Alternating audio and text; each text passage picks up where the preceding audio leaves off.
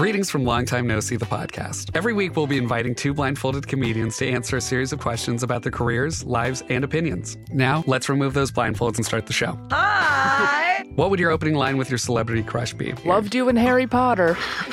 Worst date you've been on? A man bit my neck mole off once. You did what? A man bit my neck mole off. Oh my god, Jack almost fell off his chair. Be sure to follow and subscribe to the podcast.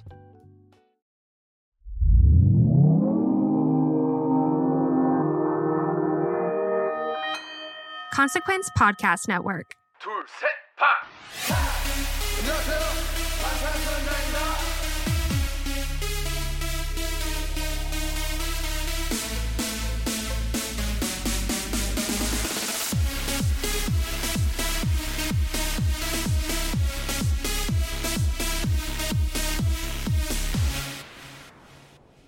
Hey, Iconic Army. Bora Hey. So we got together for the release of Jack in the Box, obviously. Mhm. Um, but we were also doing planning for Hobi Palooza since we're going to be going to that in under two weeks.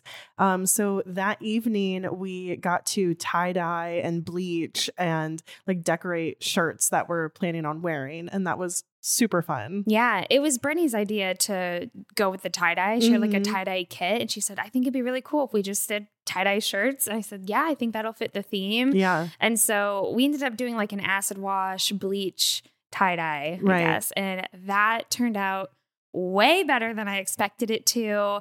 They look so cute. We were just talking about how like we went all out for LA and all of our outfits were like pretty pricey. Yeah. But for Hobi Palooza, we have our outfits together and super cheap. Dude, I my shirt was under five dollars. My shirt I think was ten dollars, Yeah. and the pants I got were thirteen dollars. Yeah, mine were 15. Just Yeah. amazing, amazing. And uh, if you like are following our personal Instagram accounts, then you probably saw our two shirts on our stories. Um, so we're really, really excited to like wear those out. We just think that they turned out perfect They for turned the actual perfectly, concert. yeah. I was like, "Am I a fashion designer now?" like that's how I felt after like just spraying some bleach on a shirt. Right. like, could I do this? Yeah. right. Same. I was like, should I start making my own clothes? Yeah. Yeah. Um, but anyways, it's been it was really fun that night making those and just like preparing and anticipating the album coming out. And then of course we stayed together for the that evening until the album was released at 11 p.m. our time, but at midnight, like Eastern time. yeah. Um, so we got to watch Arson immediately when it right when it dropped. Yeah. right when it dropped and then immediately we listened to the entire album together Yeah. Yeah. And just process that. Oh Initial thoughts. I Mm. mean, I I knew that this album was going to be very hip hop. Uh, especially since we got that with more, and then hearing some of the sample from Arson and the teaser, it's like, okay, yeah, that kick snare is consistent. But hearing it from start to finish, that album is pure hip hop. And I just felt like each track really rolled so smoothly into the next. Yeah. And not having looked at the lyrics yet, you could just from the English that was being picked up on, I was like, wow, he really is getting into some really raw themes here. for sure You could hear that. yeah, Yeah. i mean i was just struck by the production all throughout um i could not stop talking about it like you know that i'm a lyric person like a lot of times a song will be made for me by the lyrics Mhm. And in this case, like I wasn't going to look for the lyrics for like two or three days after release because I was still so consumed by how incredibly produced these songs are and just Oh, how yeah. great the album itself sounded. Even just with Pandora's Box at the Yeah. very beginning, after the intro, we were like, what is happening? There's so like the production is so intricate. There's so many change ups. There's so Yeah. much going on. Yeah. And I was just, I was struck by the different vibes, the journey of vibes that he took us on throughout the album Mhm. because we expected like really only hip hop from what we had gotten from More and the teasers for Arson. But the fact that he was able to work in a couple more like lighthearted feelings in between that was Oh, really yeah. surprising to me because I really wasn't expecting to see that or feel that at all. Yeah. Um, so either, yeah. I just I loved it, and I can't wait to dive into the intricacies of this album Yes. with you iconics today. Yes. Um, on that note, welcome back. We're your hosts. I'm Kayla, and I'm Bethany, and this is Standing BTS. your favorite informative fangirl podcast. All right, today we're going to hang out for about an hour and talk about Jack in the Box. We're going to go through every single song. We're going to talk about the production, his flow, the lyrics, the message that's being delivered, and just kind of the album cohesively as a whole. hmm Yeah, but before we get into it, we do want to say thanks, Iconics, for being here and for all of your support. If you'd like to support us even further and have access to our episode documents, our monthly virtual Iconic Hangouts, and our sound checks, then please consider joining us on Patreon at patreon.com slash standingbts. Or if you'd like, you can make a one-time donation at paypal.me slash standing BTS podcast. Your support helps us to improve the quality of our content and to continue putting out bi-weekly episodes. But any type of support is super appreciated. Thank you for being here and for listening. Yeah, thanks so much. Uh, also, as a reminder for our charity of the month of July, we are asking you to get local, um, find a cause that is important to you, that you are passionate about, and either donate your time or your money to you know support that cause in your local area and nothing feels better than finding something you're passionate about and promoting that and trying to put effort towards that especially when it's within your local community so Yeah. we're just encouraging you to do that this month of july Yeah. Yeah, let's get charitable iconics. Yes, let's do it. it. Yeah. Okay, so let's go ahead and get into just some general information about Jack in the Box. So it was released on July 15th, 2022 at midnight Eastern Standard Time. And this is J Hope's first like solo album. We've gotten a mixtape, but this is Mhm. really the launch of BTS's solo work. So he really kicked us off here. And when creating this album, he said he wanted to do something along the concept of Jack in the Box for a long time now. Mhm. Um, that the the term has come up before. He had talked about like talking with Hitman Bang about it, and so he wanted this to be his essence and to tell his story through this album. He wanted to express more of that shadow, the the anguish and his deepest sorrows within Jack in the Box. Yeah. So definitely aiming to show us a more raw side than he had ever shown before. Previous work um, that he's done, he said, has been inside of the box. And now he's getting outside of the box, just like a Jack in the Box jumping out. So this Mhm. work is him getting outside the box. Yeah. Um, he got to work on this album as a whole after returning to Korea after Permission to Dance in LA. So he actually was not really working on the entirety of this album until January of 2022, the beginning of this year, which sounds crazy that, that is this shocking. this is a very short amount of time to put together this body of work. yeah. Um, we do know that he started more during like April 2020 of the pandemic was when he wrote more. Um, Mhm. but the rest of this album has really come together within the last six months. Yeah, he said he got back from LA and just was in the studio for a straight month. Yeah. and lived out of that. you Yeah. know. That's just crazy to It- me. it's mind blowing. I watching his vlog. I'm like, my God, I had no idea that the majority of this album was written earlier this year. Mhm. Like that's that's just crazy to me. yeah. Yeah. It's it, it is and it seems like he really sat down, got to work on like a specific concept and had like a vision for what he wanted. Mhm. And I think him having that vision is the only way that he was able to do this in this, this amount together. of time. Yeah. Yeah. Yeah, very short amount of time.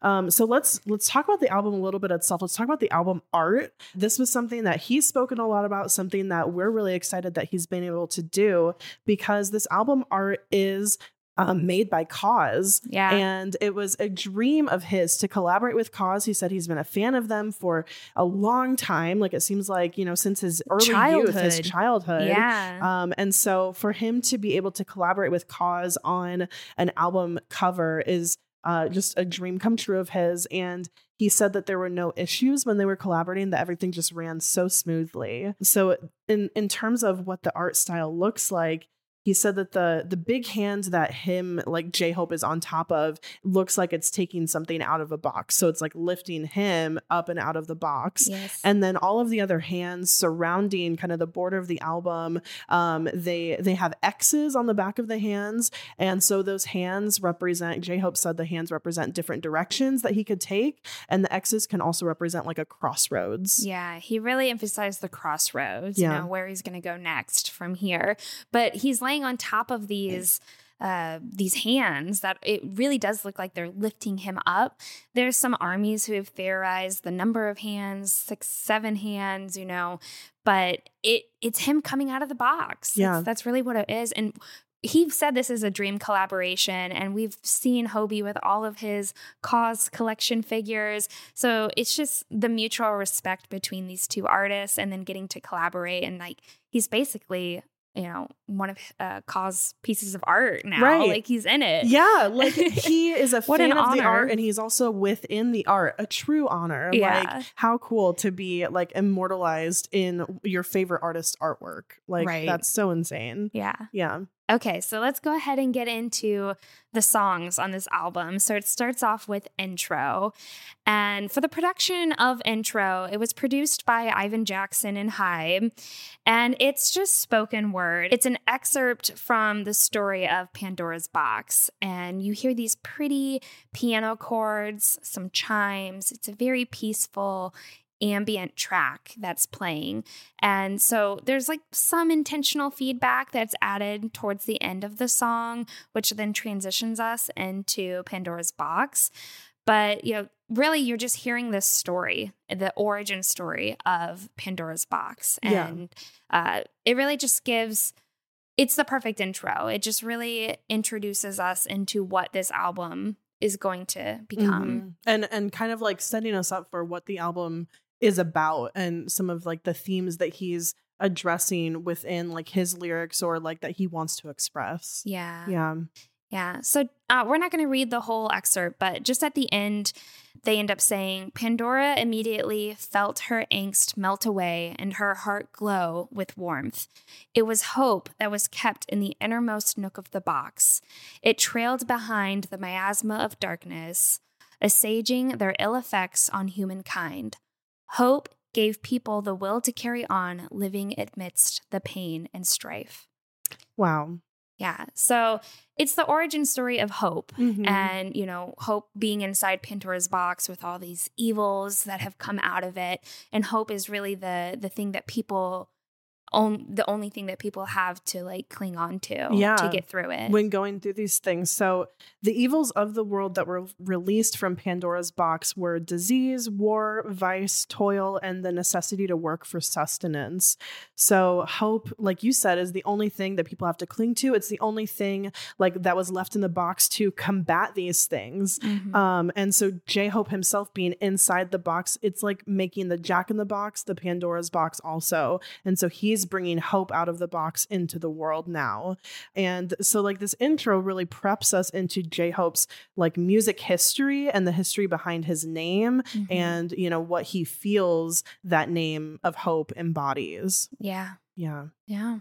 So let's go ahead and get into Pandora's Box. The production of this song was done by GHSTLOOP and J Hope and Supreme Boi. And at the beginning of Pandora's Box, we get a piano that is very horror movie esque. It's so horror movie esque. it feels like I'm being chased by like Freddy or something. Like Uh-huh. somebody's coming after me. And uh, so that kind of gives like a little suspenseful, like anticipatory feel. And then there's a drum set with a very deep sliding bass notes going on. Like they're very Mhm. low down there. And that piano theme sneaks in every now and then, adding a lot of that suspense, but it's not always like super constant or prevalent in the in the forefront Yeah. of the song. And it, it goes away in the second half Yeah. of the song. And this song just evolves in so many different ways because once we get to the pre chorus, you know, we really have this instrumental break where there's this pan flute that's floating in the background and it's adding this mysticism to the song when we've been having this like really kind of horror suspense. yeah. And there's these jazzy piano chords. And then even in verse two, we hear the sound of this like synthetic steel drum, which Mm. I just couldn't help but to like go back to like piece of peace Mm. in uh, Hope World because you hear a little bit of that steel drum there, but this one's more synthetic. Right. So, you know, even though we have these like, you know, kind of like crashing chords sometimes throughout the production, there's these moments in Pandora's Box where it is like more dreamy and has this Mhm. mysticism to it because of these jazzy chords. Yeah. It's almost like the instrumentation is replicating that like those like toils and things that release from Pandora's box, but also the hope within it at the same time. Totally. You know? That's got to be it. Yeah. You know, you see the production reflecting that. Yeah.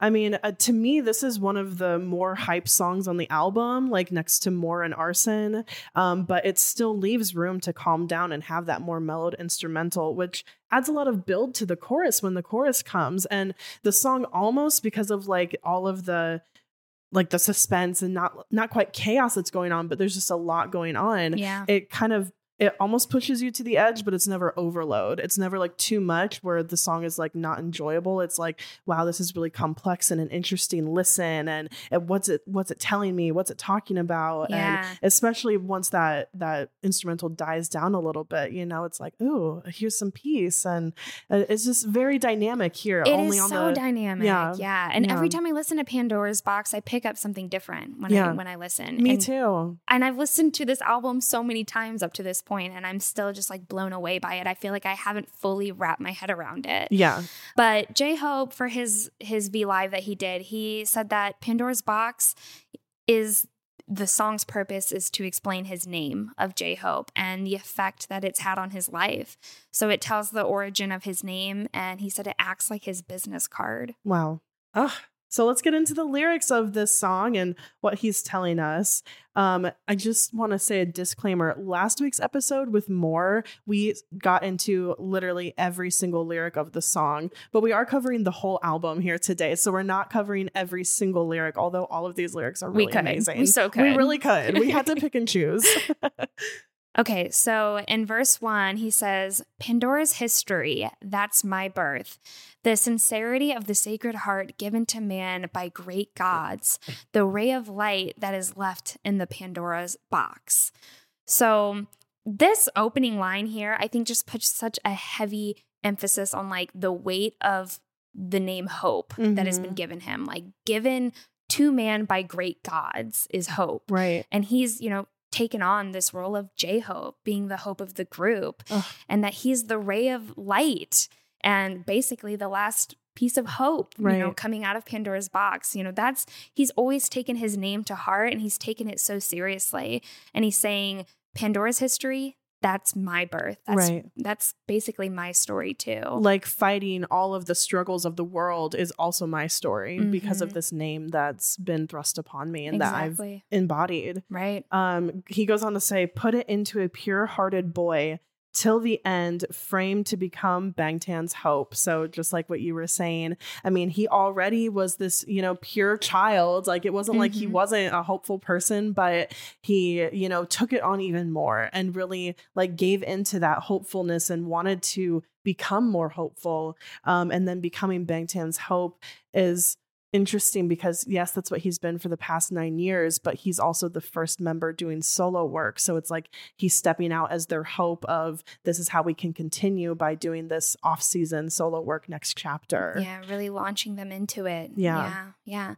At the chorus, he says, J to the hope, Jung to the hope, Jack in the box, Pandora's hand, the last hope, Jack in the box. So, I mean, he's just going through talking about how, like, you know, his name is Jung Hoseok, you know, Mhm. J to the hope, Jung, you know, Jung to the hope. Mm. So he's really just saying that, you know, he is the last hope for whether it's the group or you know he's just been that the face of hope for Yeah. not only the group too but i also think for army you know Yeah. when he says i'm your hope you're my, You're my hope, hope, i'm, I'm hope J-Hope." you Yeah. know yeah. and also i mean this chorus and then the ending chorus like is just the chorus repeated a lot comes off as very declarative like a very mantra-esque of this is who i am. Right. So like you said it really does work as that like business card of this is who j-hope is. Yeah Um, getting into the second verse, he says, Someone's light, someone's smile, someone's hope. My activities are someone's life. And I mean, this just really struck me because it's so true. Yeah. Like we follow every single thing My that they activities do. are someone's life. Like Right. we're like, yep, that's Yep, our life. that's like our whole life. I Yeah. mean, totally.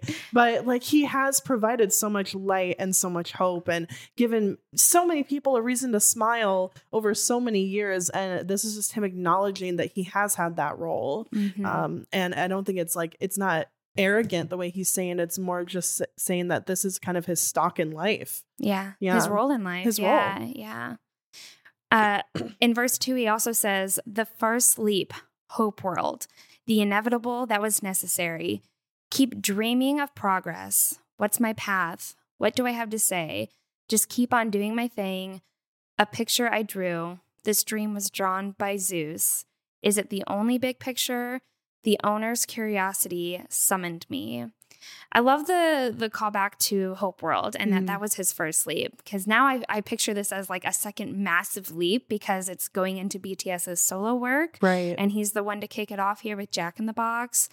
Um, but you know he's questioning what's my path you know what do i have to say what does he want to talk about and that he just kind of keeps doing his thing i love that he how he says a picture i drew so it's like he has some control of his Mhm. future and destiny and where he wants to go but also feeling this dream was drawn by zeus that like something larger than life you know has kind of you know fate has brought him here too Mm, this element of fate like really strikes him and he talks a Mhm. lot about fate throughout this album and how fate has played a role in his life and he almost questions it and almost challenges it um, and he he goes on to say yes i can see the world tens of thousands of temptations that burn with one touch greed envy jealousy grudge revenge and hate.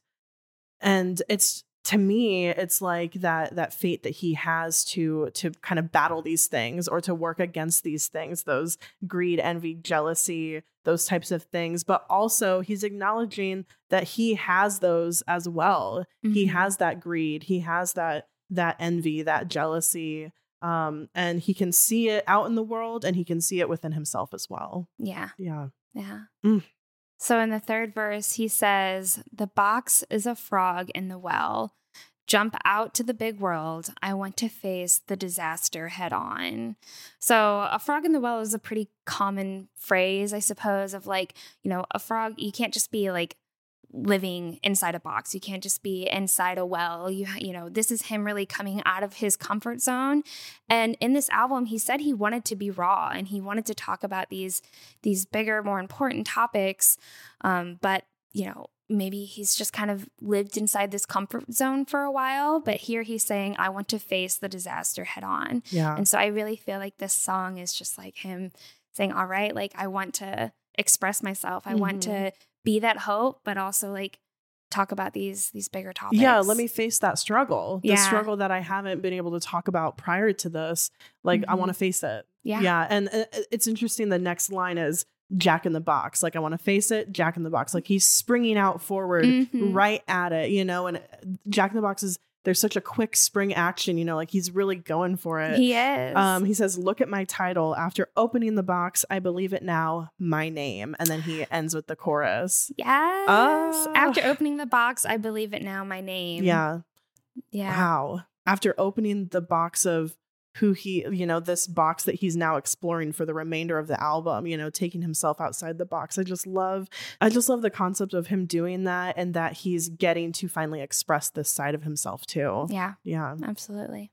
Hi, this is James Mercer from The Shins. This is Shirley Manson. This is Lol Tolhurst, co-founder of The Cure. This is Huey Lewis giving you the story behind the song. The story behind the song is back with an exciting second season. We peel back the layers on music's most iconic hits with legendary artists like The Killers, Heart, The B 52s, Violent Femmes, Jewel, Huey Lewis, Modern English, and more. Keep the music flowing, we'll be sprinkling in classic episodes from our archives between each new one. So check out the story behind the song wherever you get your podcast.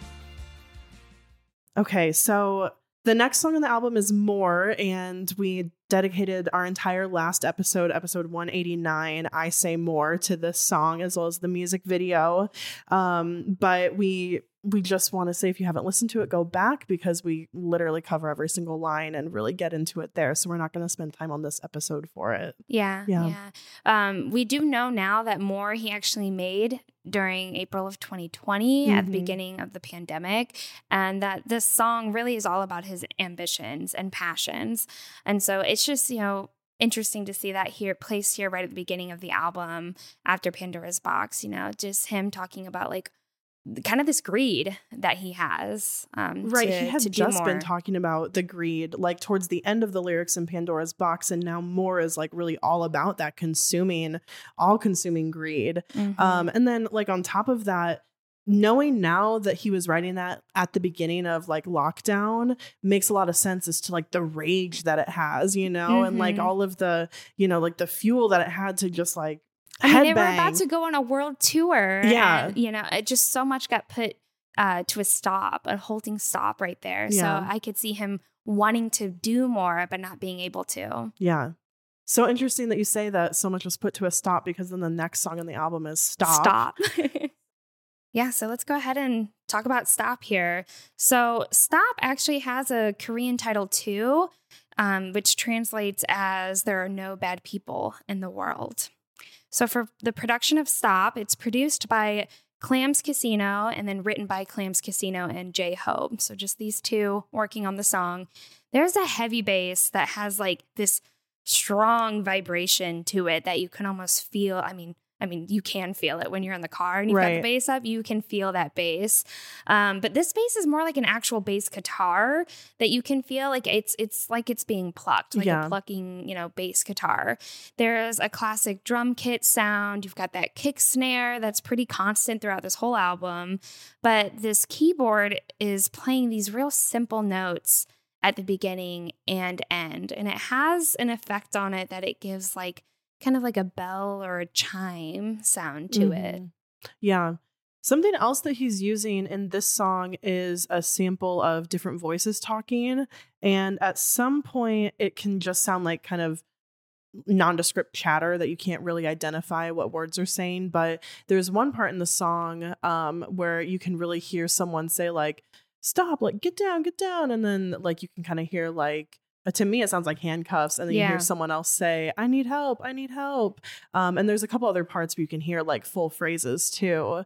And so a lot of people were talking about that sample. I looked it up trying to find what he sampled, like, you know, What of, to, to get that. Mhm. Um, but to me, it really like struck me as like a pru- police brutality moment, um, and just like a an excessive force type of moment, a power struggle. Mhm. Um, and so for him to, I think it it purposeful in this song with Yeah. the the meaning of stop and what he's asking us to do. Even just knowing the title of like there are no bad people in the world. Um, and so that's just interesting. I wanted to point that out. I'm glad that you pointed it out Yeah. because I really hadn't heard it. I just kind of heard chatter, but Mhm. wasn't really listening for what exactly was being said or like picking Mhm. it out. But yeah. Yeah. And when you look up like lyric translations, you know, I don't I haven't found one that's putting like the transcript of the chatter in there too. So I wasn't Mhm. gonna I wasn't gonna see it when we were going through the lyrics. So just want to bring it up now, but it'll have more context when we dive Get into, a little bit more. But yeah, as far as his I really want to talk about his flow in this song and I'm going to talk about it now so I don't rave about it the entire album because I could Mhm. really talk about his flow in every single song. It's incredible. It's so varied. It's so skillful. Like he's really Mhm. impressive with how much his rap is like has evolved over the years and the different things that he can do with how he's stretching syllables and the different rhythms that he's working with nowadays. But in this song particularly, we really picked up and loved his kind of like sly feeling with it and his flow is kind of like scampering all over the place. Um, I just really I just love it. I can't get over it in this Yeah. song. And I mean, I'll just say it now so I don't have to say it a million times, but throughout the album, it is incredible. Yeah, his flow Yeah. and just his his rap skill. Yeah. When first time listening through, we both were like, "Ooh, ooh!" you know, Yeah. like this real sly kind of Mhm. rapping. Yeah. Um, it was a huge change up. You know, he really is showing his his skill set here that Yeah. he can really change his flow. It's not just the same thing over and over. Right. Impressive. It's so very impressive. Yeah. Um, when he did his V Live about this, he said that this song contains the subjectiveness of human nature and that his goal of this song is not to make changes to the world, but he wants to be a good influence. So he's not saying that he has the power to change the whole world with the song or that he's going to, but he just wants people to maybe think about how they could change themselves, how they Mhm. could, you know, look inward to have a, a more positive effect. Yeah. Um, so yeah, let's get into the lyrics. At the beginning of the first verse, he says, Right, there's something difficult about my friend. Values, personality, daily friendships, polar opposites, natural disasters. So he's like setting up this idea of someone being the complete opposite type of person as you that you're just going to naturally have conflict with Mhm. um and that you you know are not going to get along with Mhm. and he goes on to say, please stop, stop, and then don't fight, fight. So, even like with the concept of someone who's the polar opposite of you, asking you to stop and reevaluate your position on them and not fight with them, Yeah. like just initially. Yeah, to to stop and not fight. And then Mhm. so he goes on to say, "It's hateful and wild, but think about it one more time. How are they all like and how are they all the same?" So I think this is him like you know, when you're in a conflict with someone and you just have different opinions or, you know, whatnot, to stop, don't argue, and to just try to see their side, try to Mhm. see what you do have in common. How are you the same? Yeah, look for the commonalities in like why you feel how you feel or the Mhm. you know the different emotions that you both are sharing or you know something like that instead of all of the differences that you do have Exactly. um, he goes on to say the core essence can't be changed so realize it and be myself um, so this is just him saying like someone who they are at the core is not going to change and he himself is not going to change either but you need to just realize that and be yourself and that's the only way that you're going to be able to you know take that next step forward Yeah. Yeah. It's kind of like the agree to disagree Right. mentality. And then he says, a single belief dominates me. There are no bad people in the world. that's a hot take That is a hot take. Yeah. But I mean, we've talked about it a lot, and I really am not sure like what his true stance is, but it really feels like if a single belief dominates him, that he feels that, you know, every it almost seems like he thinks everyone is good, you know, from the start.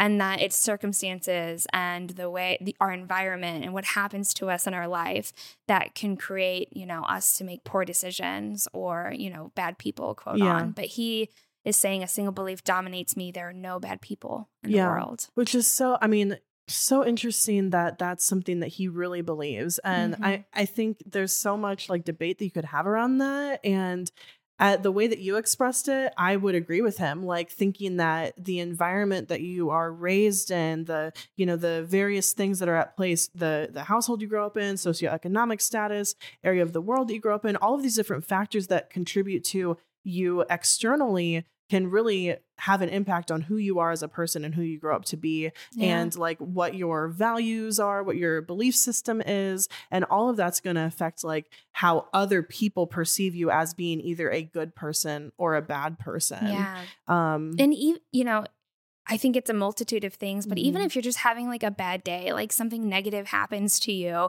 and then you just can't, or you have a really stressful day at work or Mhm. something, like a lot of us project some of that. Right. And so it doesn't necessarily mean you're a bad person. right, because you, have a bad day and you're, yeah, you know, not being your best self maybe. Exactly. Yeah. Yeah. Yeah. So in the second verse, he says, Yes, I watch the news, but what's that? Deadly criminal. Are people really like that?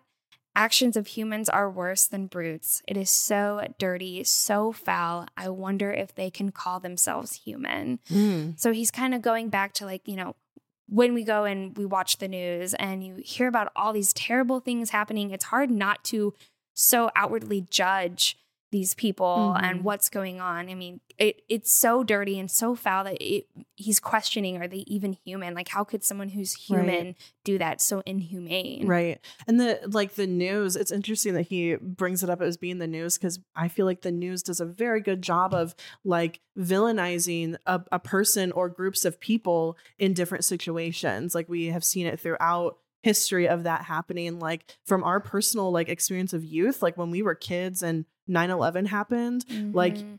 all like Muslim people, all Islamic countries were totally villainized completely. Like that's totally the environment that I was raised in of like and uh, like an environment of fear around that type of person because they're so other and Yeah. they're like evil and bad. And then you grow up and you learn that they're not. And you know, those are just people being raised in their own religion. And you know, like it's just the uh the you get into a mindset of thinking that people who are doing all of these crimes or you know like the things that you see on the news that they really are like it's that the way they portray them. yeah it's the way that people are portrayed a lot and you have to think is that who they uh, that that's like what he's questioning here are they Are really people like really that? like that? are people Yeah. really like that or is this like you know this skewed perspective that i'm getting here right? so i think he's speaking of like a little bit to criminal views but also like polarization here Yeah, and just how corrupt the media is too nowadays, and how polarized, especially with like social media, how much that's affecting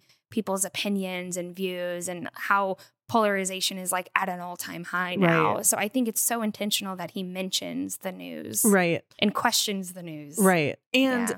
That he's also sharing that he's having these thoughts too. Like this is his own thoughts because he says, I wonder if they call themselves human, you know? Like Mhm. all of us can get to this point of like extreme judgment towards another individual or a group of individuals.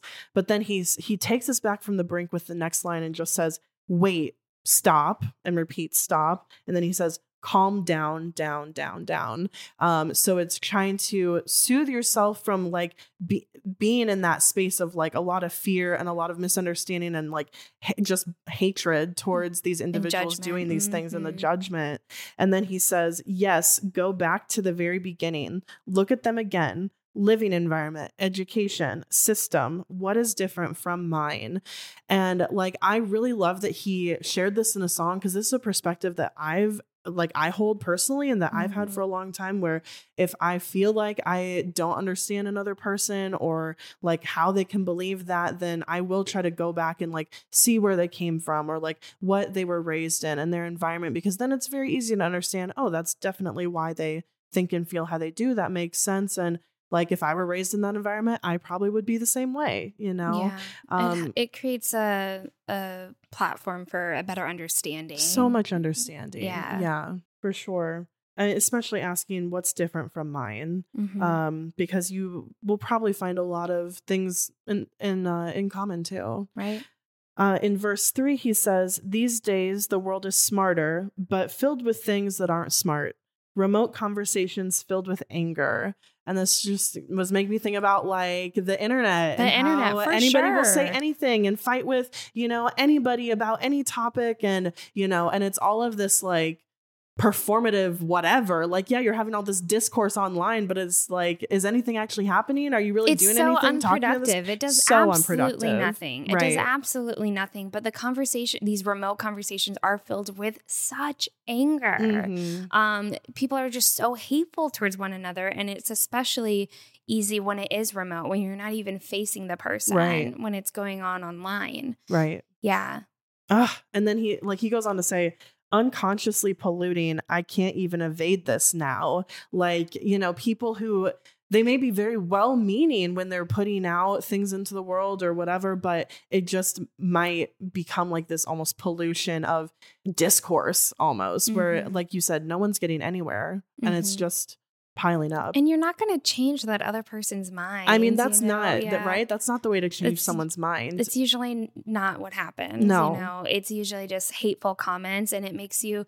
angrier at that person or that other view. Right. And it's just, it causes more harm than Right. anything. right Interesting enough, you know, that he's again is here saying, like, stop, stop, stop. Change Mhm. our minds, change our minds. minds minds minds like People are so not willing to change their mind or see it as like a defeat. right Yeah. But I don't think he's asking us to change our minds on like a topic or a situation. It's more, to me, it comes off as change our mindset. Change your mindset about these other people and about that you don't have to be, you don't have to fight with them. Yeah. You don't have to be on the opposite side of them. You don't have to like contribute to the world's discourse in this way. Like you can change your mindset. You can change how you think and feel about people. you can at and- least see their point of view. and you can see their point of view, right? That's like an active choice that you can do. Yeah. Yeah. Yeah. He then says, We came into the world to the law of cause and effect.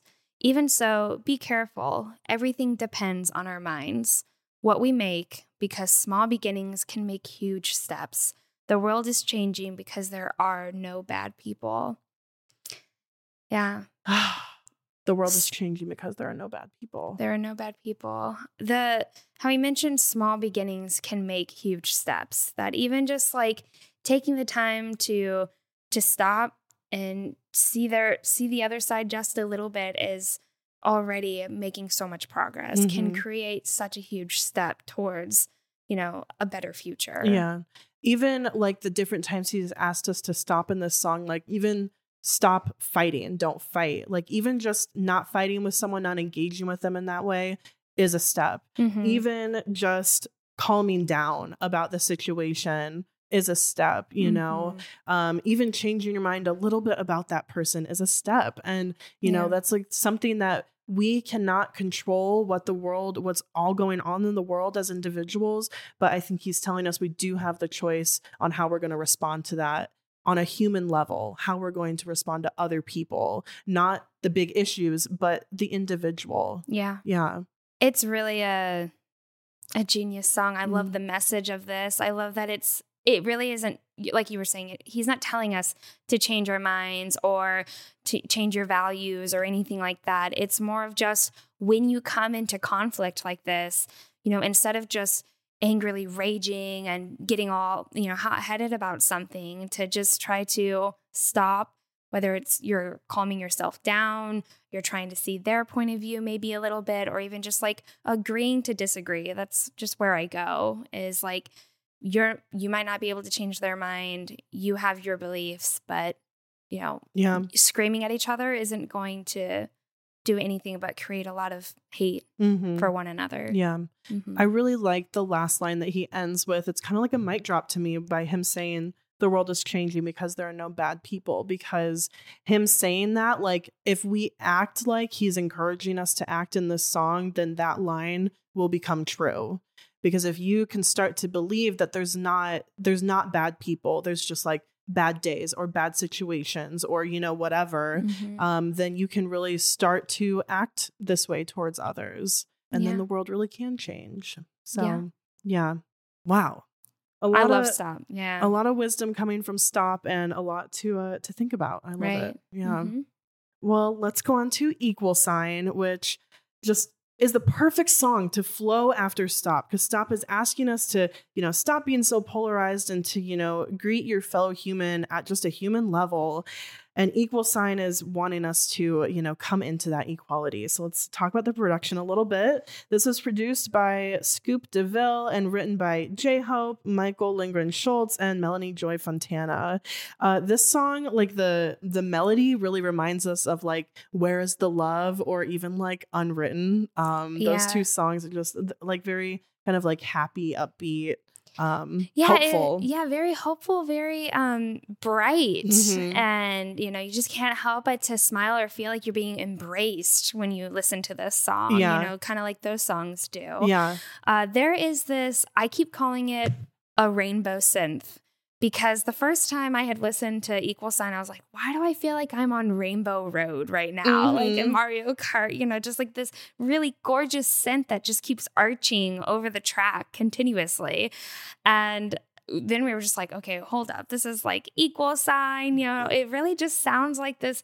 The way that the the synth crescendos and mm-hmm. fades in and out is very much like how a rainbow is like being drawn. I like right. It feels like it's spreading across the sky right, right here. Right. Yeah. It's so beautiful and yeah. it it adds so much to the production of the song. It's really stand out in this in this song. Yeah. Um, the bass line too, we've heard pretty heavy bass lines in the previous songs, but now this bass line is a little bit more mid-ranged compared to what we've had. And it has more of a pop sound to it. We were kind of saying that this almost seems like his POP of today. Mm-hmm. Of course, that that kick drum is still there, but it's just not as much snare going on. So I mean, still very hip hop.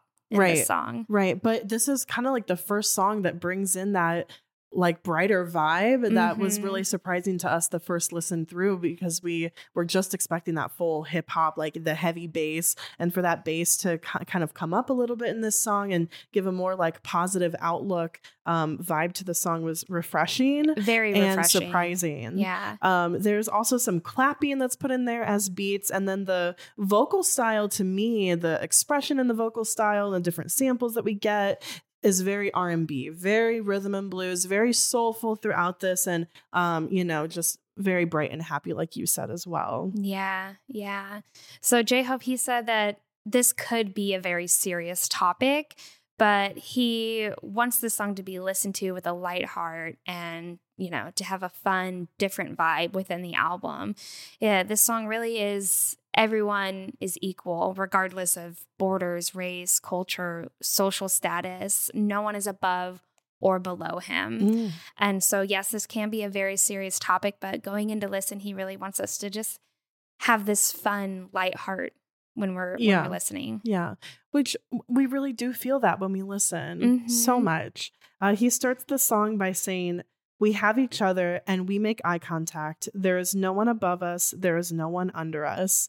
And then he goes on to say, We are still indifferent to the world. We need to pay attention. The beginning of change is coming soon. Maybe it's up to us. So it just goes back to what he shared in his V Live of, you know, just everyone having equality, no one being above or below. Mhm. Um, and then knowing that to the world, people who think this way and want to affect positive change, the world is still indifferent to us. Like, no one's going to do it for you, but you need to pay attention. You know that change is coming soon, but it is up to us. No one is going to do it. We have to do it. we have to do it. Yeah. Yeah. This idea of change coming soon, like he, that was really the ending of Mm. Stop. And then Yeah. here at the very beginning of, uh, you know, Of- Equal Sign, mhm. he's bringing it up again. Yeah. And so not only like as you're listening, the songs are literally rolling into the next. It's not like there's a dead space between the songs playing, Oh, but the lyrics themselves roll one right It's into a a, next. story. It's, It's a, a story. It's so story. continuous. Yeah. He then says, The world is wide, but people have a very narrow mind. It doesn't have to be the same. Why is being different a sin? And so the world is vast and we are, are all so different, but we can get like him saying, but people have a very narrow mind. I feel that we can all get into our own world and, mm. you know, become narrow minded and hard headed and that you know sometimes it's hard for us to to see our differences you know and think of it uh, you know he's saying why is it why is being different a sin you know that we should be more accepting of one another in these Yeah. differences instead of being so narrow-minded because the world is so vast and we are all so different Mhm. Every, I mean, we are always told growing up that like you're unique and you're an individual and that you should celebrate that. Mhm. And we should be able to do that on like a, a societal scale of celebrating people for their differences and for what makes them unique instead of trying to conform to what each person's expectations is of how you should live and who you should be. yeah Um, he goes on to say, maybe it's like homework for everyone. Awaken them that it is just a difference, not something to discriminate against, starting with myself.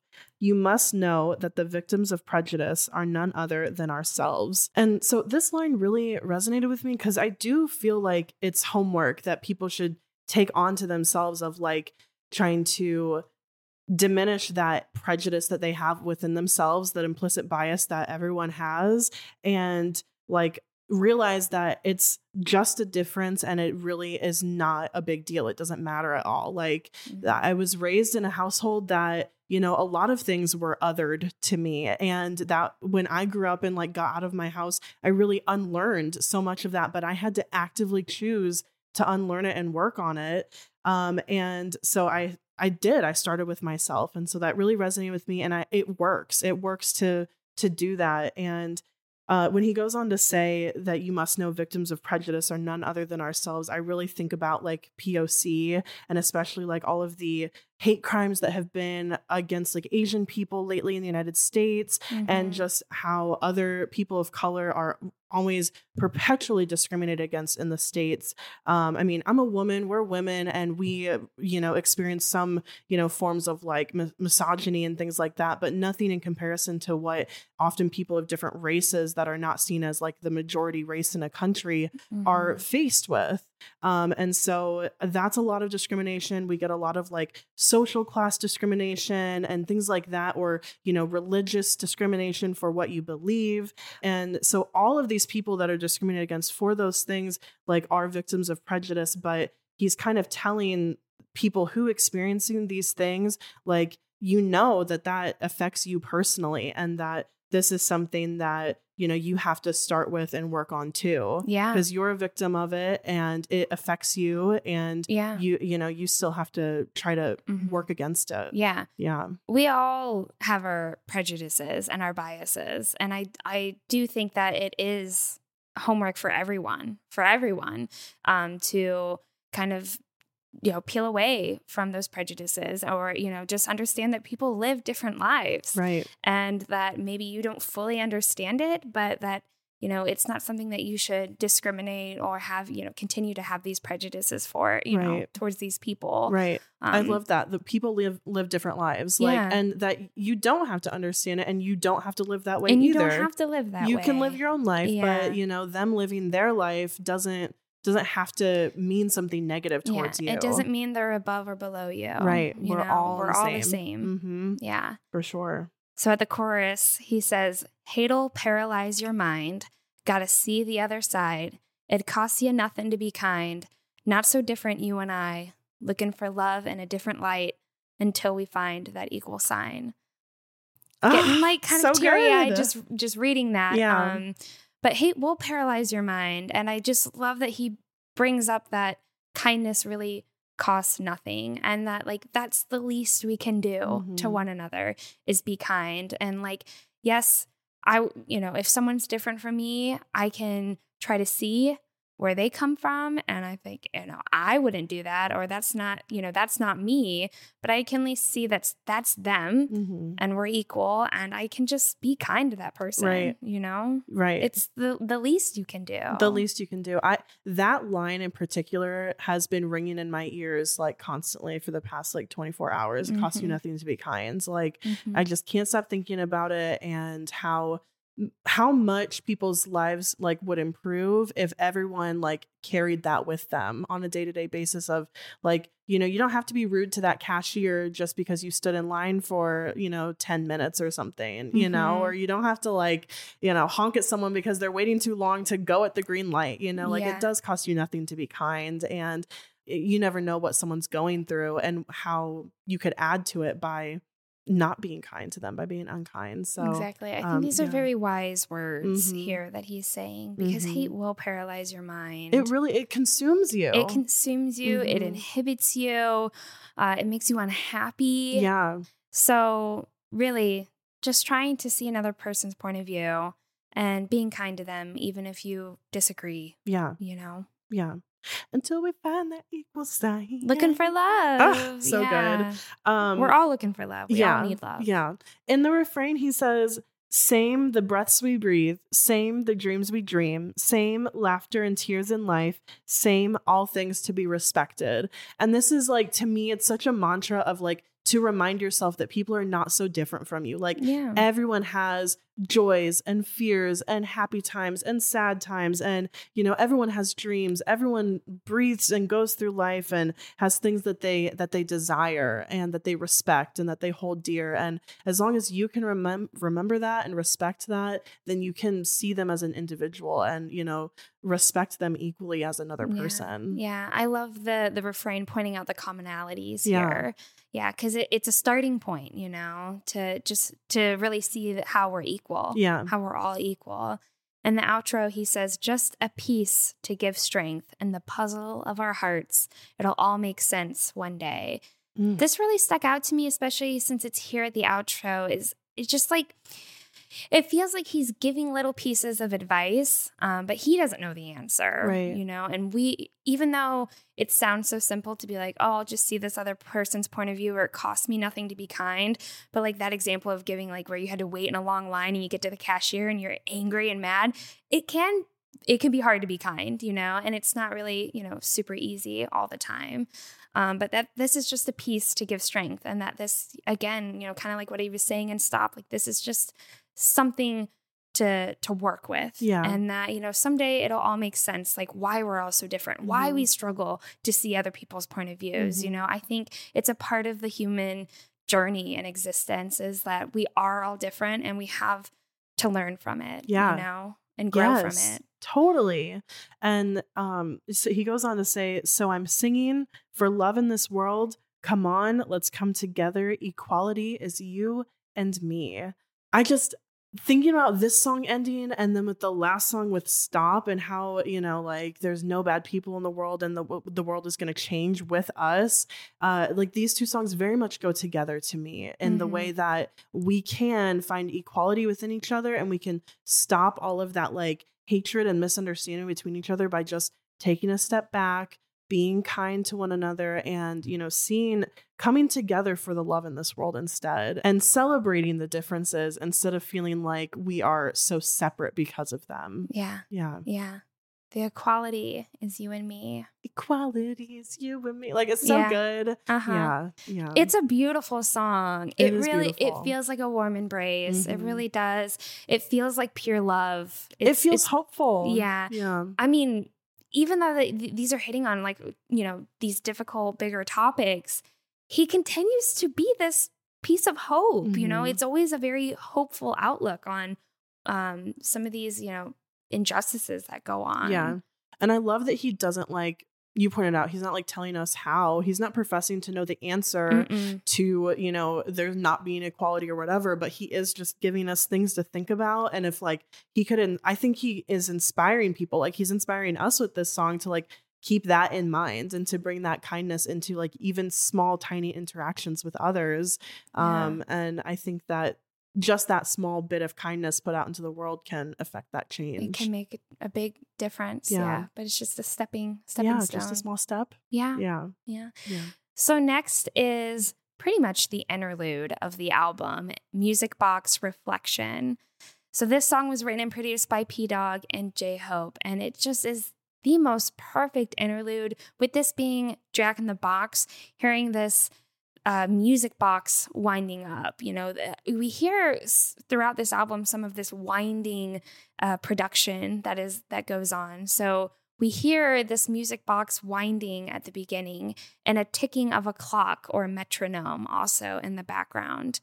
And then just faintly in the background too, you can hear this like kick snare too. So I mean, still hip hop Still there. It's always it's consistent. It's consistent.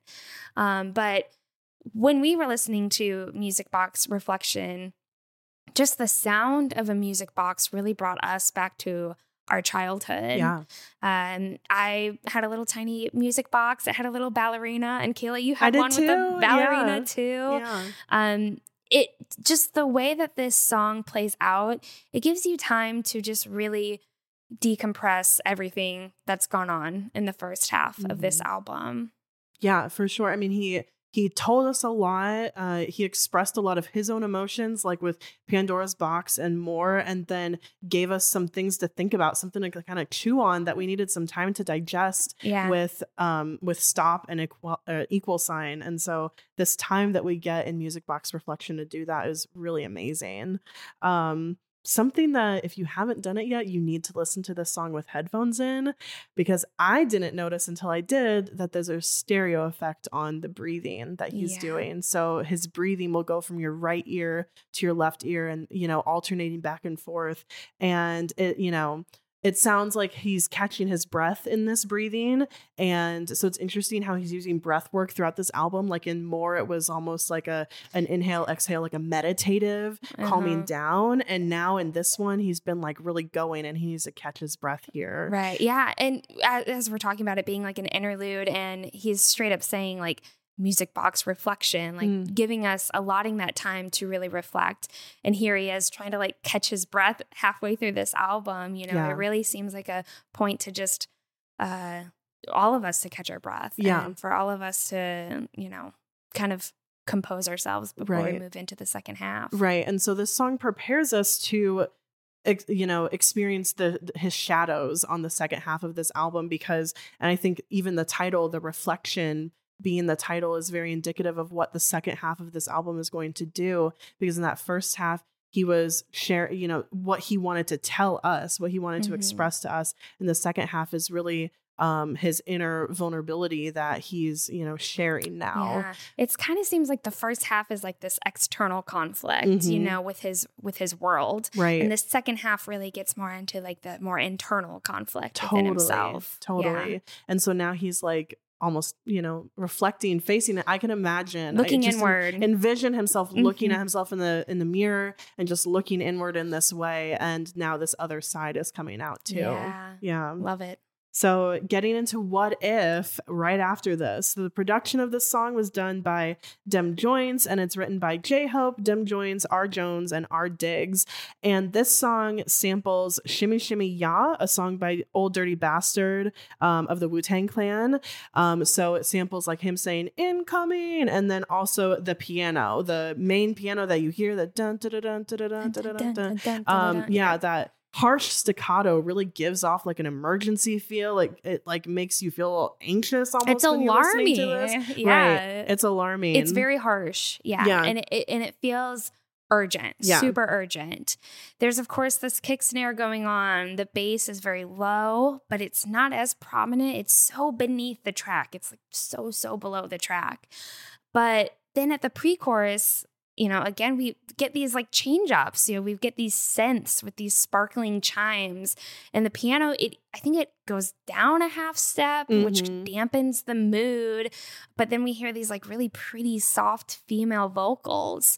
But then at the chorus, the piano drops back down, and these vocalizations, there's like these oh my gosh. ghastly singing, you know, voices in the ba- in the background. Like if you're not listening for it, you might not like realize that that's what it is because it like we had listened to the song so much before we were like, what is that? And it's just like adding so much to like the background of the song, but it's just all these vocals. It sounds like these voices in your head. Uh-huh. It's very haunting. It embodies anxiety and fear. Uh, there's sometimes these vocal whoops that you hear, and then there's clashing and these layered sirens and just chaotic noises that Mm. I mean, first time listening through to this song, I just felt anxious and almost like panic. There's just this sense of urgency within this song. Yeah, totally, totally. Um, I, I think that's his intention completely. With what if? Yes. with what if Yeah. um he he said that he threw the song at himself and if you you know he wanted to really ask himself if you don't have hope or all of this status then who are you to talk about these topics of equality or you know like what he talks about in stop and equal sign so it's really a song where he's questioning himself Yeah. and why his purpose and his right to do this Yeah, his right to do this. Who are you Mhm. to be talking about this? Who are you to be saying this? You know, look at everything. Imagine if you didn't have what you have now. You know, could you still say that you're, you know, J Hope? Or, Right. you know, I mean, he really just, yeah, he throws it at himself. Yeah. Yeah. So in the first verse, he said, I asked myself dozens of times, am I really like that? Hopeful, optimistic, always with a smile on my face. I just thought that was something I could do. So my music, my speech, my feel, I made it myself. But I wonder, I ask J Hope, if you were me, can you keep on doing those things you said? Perhaps it's because I was born under countless circumstances and not on my will. A, show your persona with pride. Hold up. That's the whole first verse. Just have to like talk Right. about this whole thing. Right. Um you know we've we're just saying that you know he really questions himself in this song uh to the point where he's asking like is he truthfully hopeful? Is he really optimistic? You know like he when he took on the persona of j-hope he wanted to embody that. He made it who he is today you know with his music his speech and even just like how he presents himself to the world. Um but he continues to just kind of like question himself like are you really like that is that Mm. truly who you are you Him know? saying, I was born under countless circumstances. I don't think about his actual real birth. I think the birth of J Hope. j-hope being totally. born under countless circumstances and not of his will. It wasn't, you know, he talked about in his V Live that it was him and Namjoon and Hitman Bang like brainstorming his name, you know, how they Mhm. came up with the the name of J Hope. And so it wasn't of his will necessarily. It was just like spitballing. it just turned out i mean he was like yeah i want j and ho you know Yeah. j ho you know Jung Hoseok and j ho and then it just turned into j Ho. right. But then, yeah, it became his persona. Mhm. And here he is at the end of this verse saying, Show your persona with pride, hold up. Right. So then he when he goes into the second verse, he says, "How you doing, bro? Seems like you're living your best life these days, dressed up so nicely. I wonder what hardships and ordeals mean to you since you only walked up intact stairs. Maybe you have no idea about such things. You have everything now. Money, glory, fortune, even followed by people you like. Can you still tell people to love yourself and have hope if it means all of those things will be taken from you and you'll be at the bottom? I wish, hold up.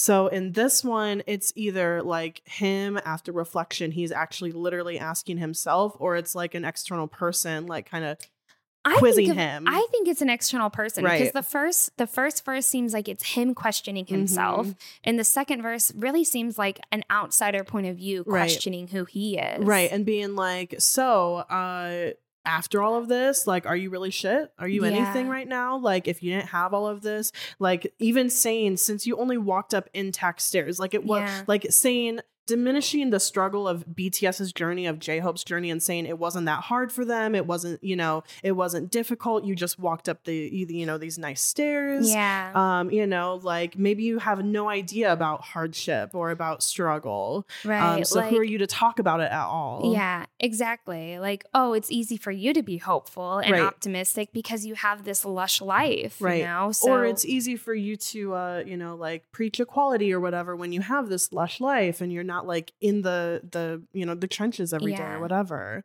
yeah, yeah um and so he when he's questioning can you still tell people to love yourself and have hope if it means all those things will be taken away from you and he answers it with i wish um Yeah. so he's just not sure if he could still maintain this hopeful personality that he has if he didn't have the fame the money all of the lush things that you know his journey of life has has given to him hmm um he's just not sure. And that's why he starts asking, "What if?" right.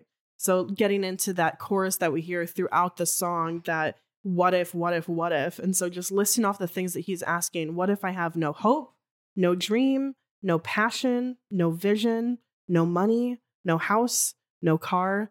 And then lastly what if i have nothing? Mhm. um, so when we are hearing him list these off, this is like fully English lyrics, which makes it like really impactful that we're hearing every single word and like that he's like really like to list off these specific things. They all can mean so much. Like, um, and also I just can't. I have to go back to the shimmy shimmy yeah sample Mhm. because he lists off like hope and dream and like money and house and car, which like all things listed in No more BTS's dream. No More Dream, their debut song.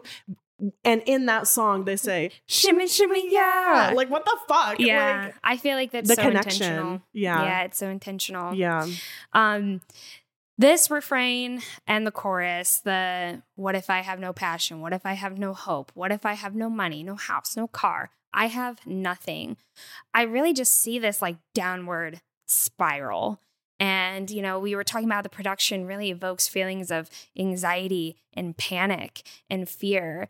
And so I think, you know, we should all question ourselves to some extent, you know, or, you know, try to see ourselves through a different lens, um, but not to the point where it's like unproductive in the sense that you're like spiraling inward on yourself and you start questioning everything, where it starts creating this like sense of panic Mm. and you start feeling really, really lost. Mm. Like that's where this song kind of took me. You know, I think like he really is like, I show myself as this really optimistic, hopeful person. And But am I really? Am I really, you know? And I, you know, I do have all of these, you know, really nice things in life. And so for someone, if I was in a different circumstance, could I be so hopeful? Could I be as optimistic as I am?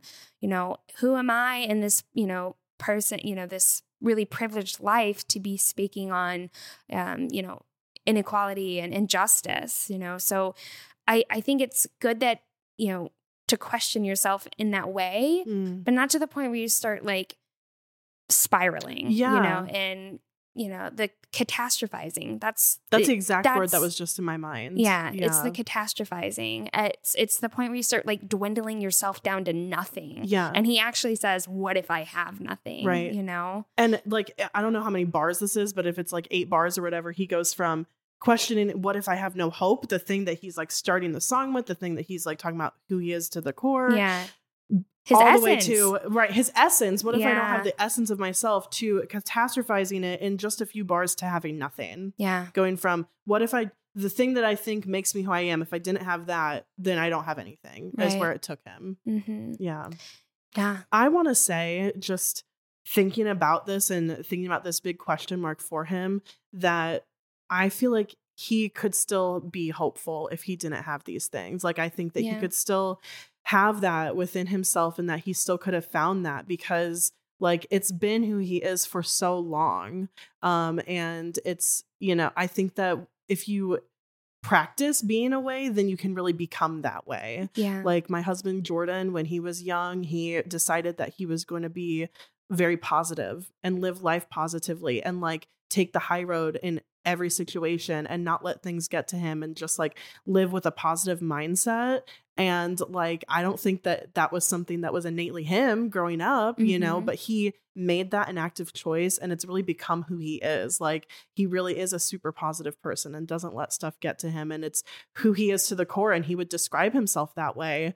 Um, but it's not something that it, he was naturally. He trained himself to be that way. So I just think that whether or not it was who he was born as, I think that it's who he has really become. And I think if everything were stripped away from him, I think that that would still remain. Yeah, I do too. And, you know, we had talked previously about how he mentions fate and just kind of like being brought into this. Like, this is his circumstances. This is how his life played out. Mhm. Um, the things that weren't so much in his control.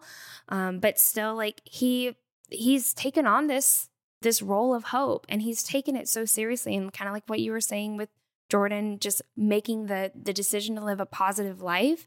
You know, I think that J Hope, given a different circumstance, would continue to, you know, I mean, he's just really taken on the role of being hopeful. Right. And like that has become his life motto Yeah. of just being optimistic and hopeful. Mhm. Yeah. But this song, What If? Like, I mean, I just feel like when he's starting to question himself to this extent, it's really uh, it's not benefiting him in any way. Mm. Yeah, you but I love that he is showing us this side of himself because don't we all have we those all doubts? do this. We all do. I I do it all the time. when you question yourself and then Mhm. you like question things you say, things you Mhm. do. I mean, if you start questioning your career or just like the choices you've made Yeah. in life or how things could have been different, yeah, the what ifs start to just become piles of Oh, anxiety. awful, Yeah. awful, and it, it, it buries you. The It what ifs will bury you. Yes. Yeah. Um. Yeah. Super So- impactful. super impactful. You feel the anxiety and just like internal crisis going on with the song. And then it just transitions into safety zone. Mhm. And I find it so powerful to have these songs back to back because when you are having this catastrophizing spir- downward spiral, that's when you need to seek a safety zone. Yeah. You know? And so let's go ahead and get into it. For the production of Safety Zone, it was produced by Pdogg and written by J Hope and Pdogg. J Hope said that Pdogg put his heart and soul into this song. And in his V Live, he even called Pdogg God Pdogg. Yes. And we're like, okay, permission to call BTS gods again. right. we can at least call them kings. Like he called him a god, so we can say that they're kings. yeah, yeah. Um, so for the production of this song, there's this pitched up female vocal sample. We don't know where the vocal sample is from, um, but he's consistently been using this, you know, these vocal samples throughout the album. Uh, we hear this strong cymbal percussion with, of course, the kick drum and some slow piano. The piano has these really beautiful runs throughout. You'll hear it, you know, it's just the piano is like dwindling down on this keyboard. It's really, Mhm. really pretty. It has a slower vibe to it. Safety Zone is more of a soulful R&B type of song. Mhm. We hear not only that pitched up female vocal, but we also hear other female vocal oohs that are so pretty. It's very Mm. calming. It adds that soul, almost gospel like production to it. And then the song even ends with like a female R&B singer doing these really gorgeous vocal runs, Mm. singing "Where's My Safety Zone." Yeah. And then in his V Live, he shared that his, thoughts on it. Even in games, there are safety zones, and he wondered what his safety zone is, or if it's just his home. Is it his daydream? And we were kind of wondering, like, is it something like psychological, like the blue side? Like, where is this safe zone? Um, and he said he doesn't have a definite answer for his safety zone, so he wrote this song. And he also said that this is his favorite song on the album and that he has a lot of affection for this song. Yeah, and it's you can see why. Yeah. So in the introduction, the lyrics say, "Where's my safety zone? Let me know if you know. Where's my safe zone?" Damn. So yeah, it I I try not to let it worry my heart too much that, you know, he's asking cuz he isn't sure where his safety zone is. You know, he's saying if you know, please let me know. Like, damn, I really need it, but I'm not sure where it is. Yeah. Yeah. Because everybody needs like a safe space. everyone needs a safe Mhm. space especially when you know you're you're spiraling or Yeah. you're you're feeling panicky or you're feeling lost you Mhm. need a place to go and so like he had talked in his v live he wasn't sure if it's like his home you know if it's his family if it's his members you know it seems like he kind of dabbles in maybe all of it um, but he isn't sure quite where exactly he's supposed to go when he's feeling this way Right. Um he eh, he says in his verse, "The ringing in my ears is growing. The world is changing fast. At that moment I find solitude. It's painful as if there are no allies. My life is becoming my enemy. It is getting lonesome." And so this like expressing that loneliness or like, you know, being solo is kind of like where that question of where is my safe zone coming from because to me it feels like like everything in his life is changing from what it's been for the past 9 years 10 years mm-hmm. and so maybe the safe zones that he used to have are not quite the same type of thing anymore because he's not doing it all together with all of BTS and they're not all going through the same exact thing right now he's going through different things through putting out this project and working on it right um, and I I think about that. The ringing in my ears is growing. The world is changing fast. Um, I I've heard like people say like when your ears ring, someone's talking about you. Like it's like an Mhm. old wives kind of saying whatever. Um, so that could kind of be symbolic of that he's stepping out into this solo work, and there's more talk about J Hope instead of like BTS out in the world and how the the world is changing from him and from BTS making this choice. Um, Yeah, and there's Yeah. more pressure. You know, he doesn't have the group to fall Mhm. back on. You know, he's just J Hope on his own. you Right. He says that it's painful. There's no allies. Like there's no one to fall back on. There's no one like in his corner right here. He really is stepping out on his own. Yeah. The ringing in my ears is growing makes me think of just being disoriented. You know, I Mhm. think of the tinnitus or like, you know, like a a really loud noise going off and just not having that that sense of of hearing and feeling kind of lost and confused and not knowing which direction to go. Yeah. Um, so I could see that being a time when you really need to to ground yourself, um, you know, to calm and and take a moment to go to a safety zone. Mm-hmm. hmm So then he says, We live in sync, but we squeak. It's a struggle to tell myself, break a leg. We live in sync. It just again is making me think of Bangtan, you Mhm. know, but, you know, but we squeak. It makes me almost feel like they've, you know, they're, they've been working for nine, ten years as a group and they really need this time to go and be on their own and, you know, really mature in themselves Mm-hmm. so that they can, you know, oil up their wheels to Right. keep going. But then him saying it's a struggle to tell myself break a leg. You know, it's not as a group wishing each other good luck. It's him having to do it on his own and say break a leg to himself and it's a struggle. It's Yeah. hard for him. Oh, that's sad. It is sad. Yeah. He then says, like cars with no traffic control, I get hit here and there. Why do I not have it? Where can I find it? If you look closely, there are safety zones, even in games. So, kind of going back to what I was saying with like the ringing in the ears, kind of like disoriented, not knowing where to go, feeling out of control, um, having no traffic control, getting hit here and there. You know, when you're getting so beat down, I mean, he sounds Mhm. like he's getting so beat down and like he needs a place to like pause, you know, just like in a game when you're running in a game of tag or something and you need to go to a home base because you're running out of breath, you know, you're you're about to get hurt or you're about to get caught or whatever. You need that space. And so Mhm. for him here, he's saying, why do I not have it? And where can I find it? It seems like he he really needs a place where he can feel like he can catch his breath and to to ground himself. I keep going back to grounding himself. yeah but, he, yeah i mean Yeah. that's what he needs because he is he says i want to go to where is that mindset was it even in my mind like he's not sure if that was an internal place that he needs to go and like like a meditation or you know like different coping that he could do Mhm. um and even like what you were just talking about makes me think of like needing the support of bts and Yeah. how it, they probably when they you know when they're all working as a group and they're all going through the same thing like they all really understand what you're going through and he could talk to them and tell them like oh like working on this song is hard or doing this is difficult on my own or whatever but if you're not doing it with him you're not going to be able to fully understand like what he's going through and the challenges that he's facing with that personally and internally No, yeah. um, and so it just feels like he just doesn't know where he can find that peace of mind or like that comfort um, and you know someone else that can em- empathize with him, yeah. yeah, and support Mhm. him yeah. yeah And really know what he's going through. yeah So he asks that in the chorus. He says, Where is the ray of light for relief in the dark? A peaceful home?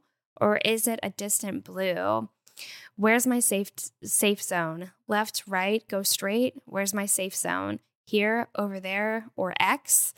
So, you know, he even questions like, is my safe zone just being my home, my actual home where Mhm. he where he resides? Or is it a distant blue that really made us think of the blue side? Mhm. which we've talked about could be sadness or it Mhm. could be calm. Mhm. Um, you know, he's just asking where is it? I you know, he's not sure here, there, over there, or X, you Mhm. know, kind of like at a crossroads. Right. That's also a pretty common theme on this album. right or even x just being like an ambiguous place like it could be anything like xyz you know type of thing Yeah. yeah Find Um, the X. yeah Sorry. and then in the in the refrain he says support from people i trust it's cold when they turn their backs on me the people who led me if i think about it it's fear i recall those who share blood a sense of duty that cannot be confided Mm. um and so like people he trusts when they turn their backs on him it's almost like maybe they don't have time or they can't quite understand what he's going through um and then the people or they're not there, or fear of them not being there when he needs them. Right. Or fear of sharing it with them and then them not being able to support him. Oh, Like- or even turning their backs on him, like you know, it's hard to be vulnerable, Right. And then using that against you, Right. Oh. Like that's what that makes me think about for sure. Yeah. Yeah. Or and then the next line, the people who led me, I think of like Big Hit, I think of HYBE I think of the the people who have like in his label been in charge of him.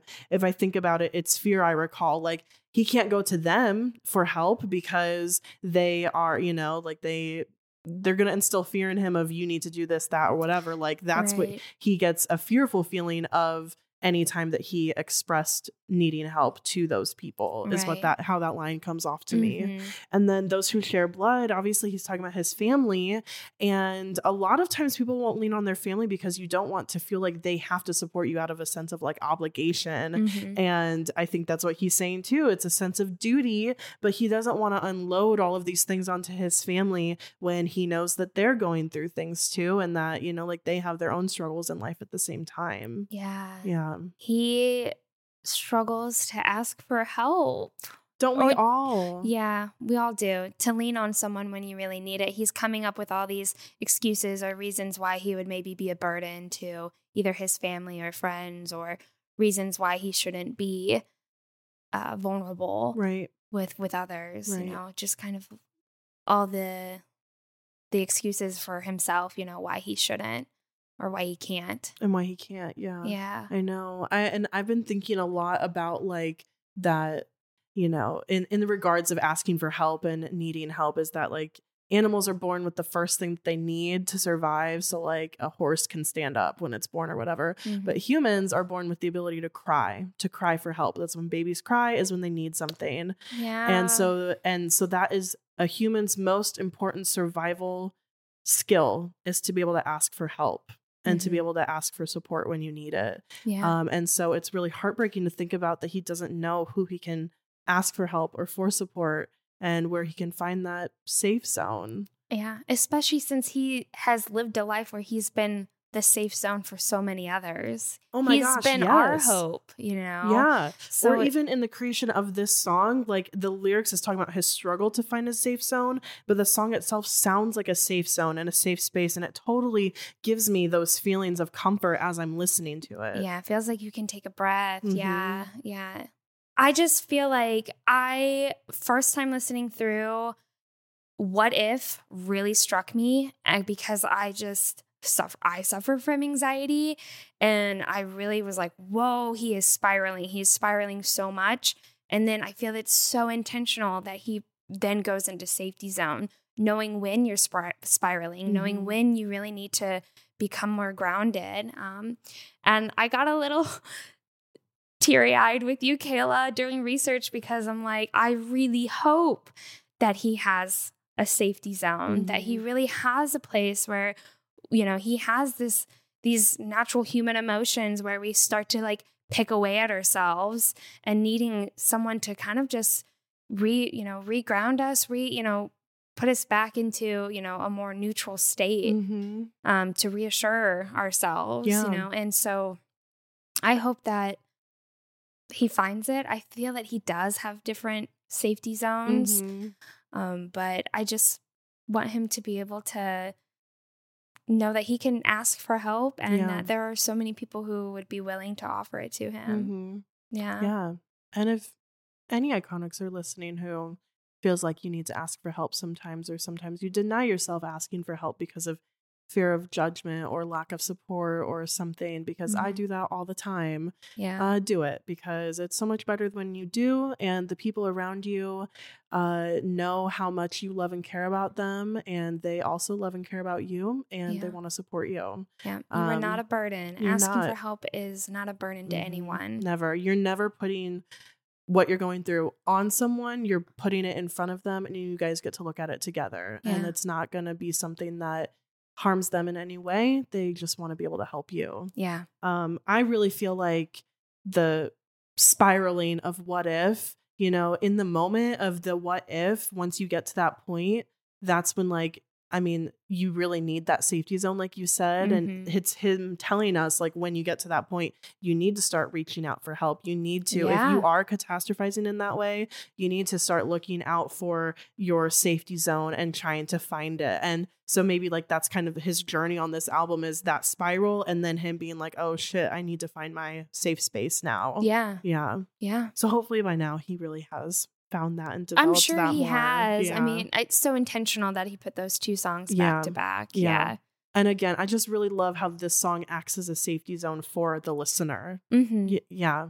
Yeah. Like it really like I feel like I could be having a really bad day or just, you know, feel really sad or something and turn this on and, and feel comforted. Oh yeah, for sure. Me too. I think it's cathartic in that way.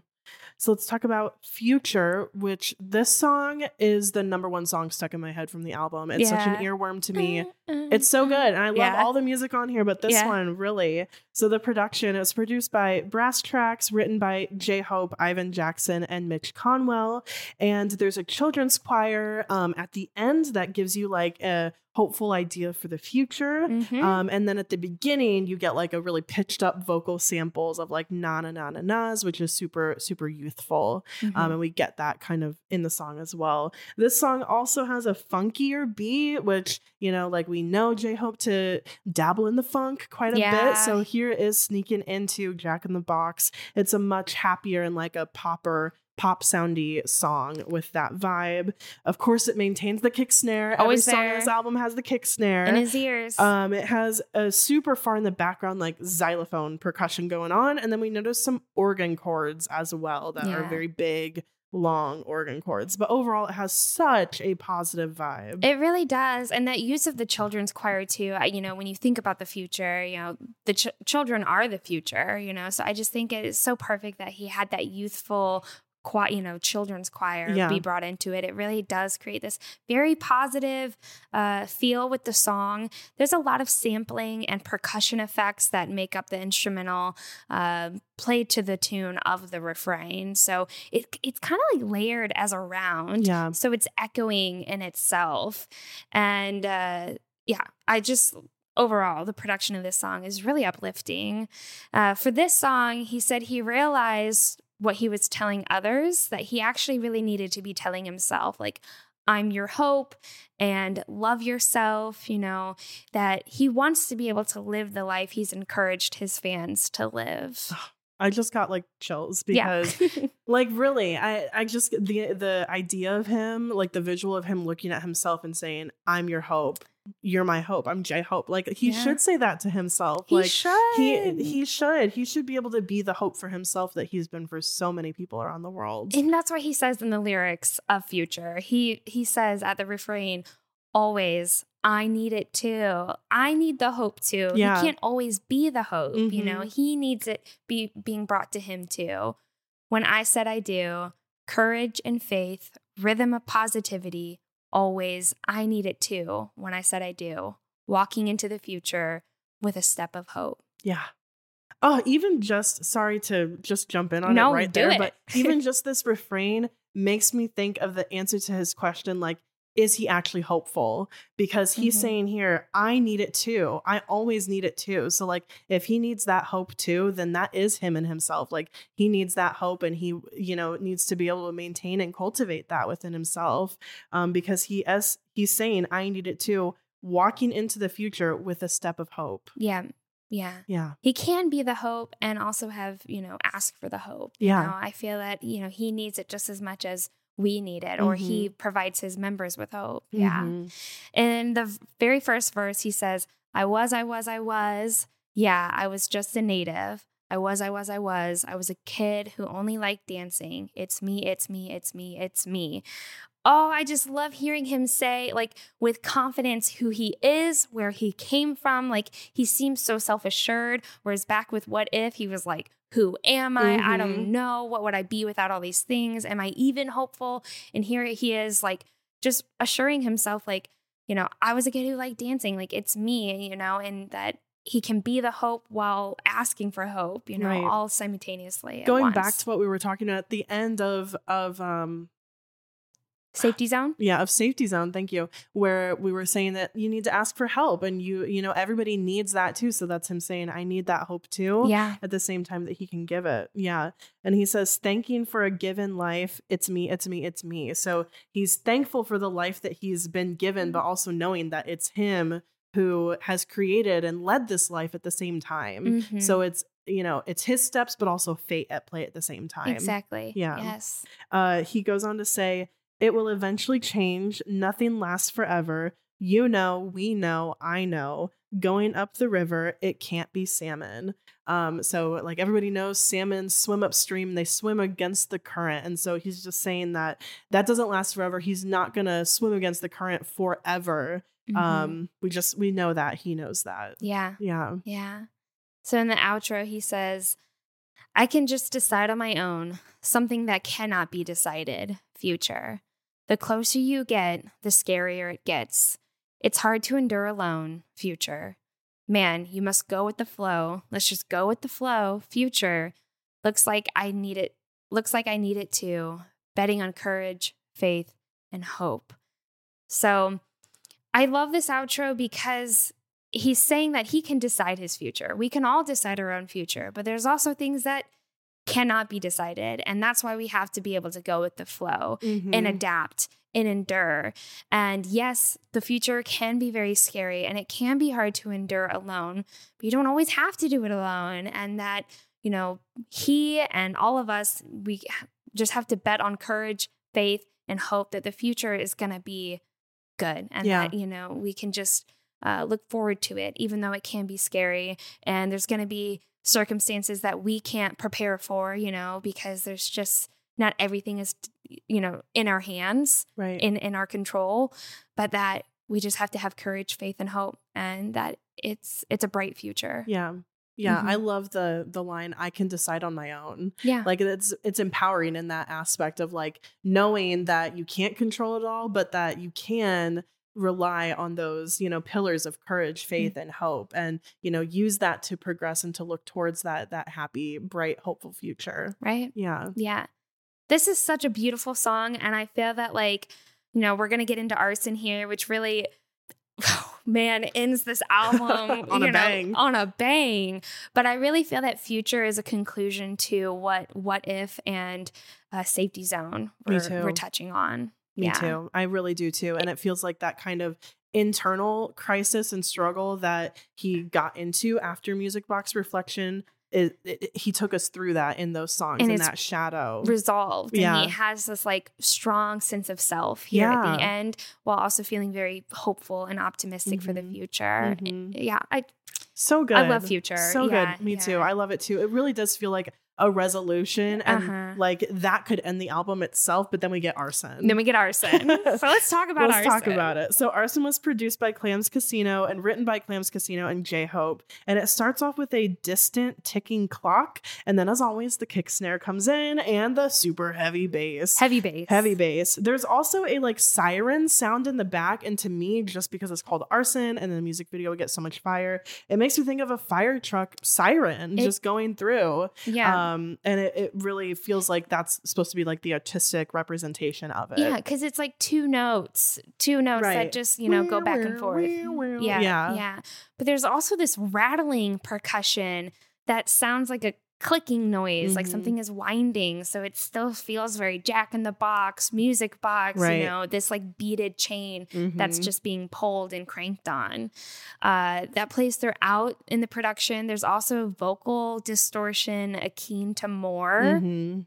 So for this song, J Hope said that this is supposed to feel like the jeopardy that you feel when you're about to make a choice. It's about being at a crossroad. Uh, he's really thinking, do I add to the fire or do I put it out? Mhm. And he said that it's really this is a full stop finish to the album. Yeah. Yeah, because I mean, it is. It is, yeah. when he starts arson, he says, "Let's burn, burn." Burn, Oh, yeah. and it goes and he, then he says, "It's done, done. done." I mean, and he's doing it with this grungy, growly voice. Ah, but also like. To me, this song balances so perfectly with more. And it's not like it's taking us full circle on the album because it's not like looping us back necessarily, but the balance of that heavy more and the heavy arson on either side of this album works Mhm. so expertly and him like bringing this like kind of drawn out it's done reminds me of what we get in more also it's so good The- yeah, th- how he's delivering it. Yes, Mhm. yes, Yeah, yeah, absolutely. yeah.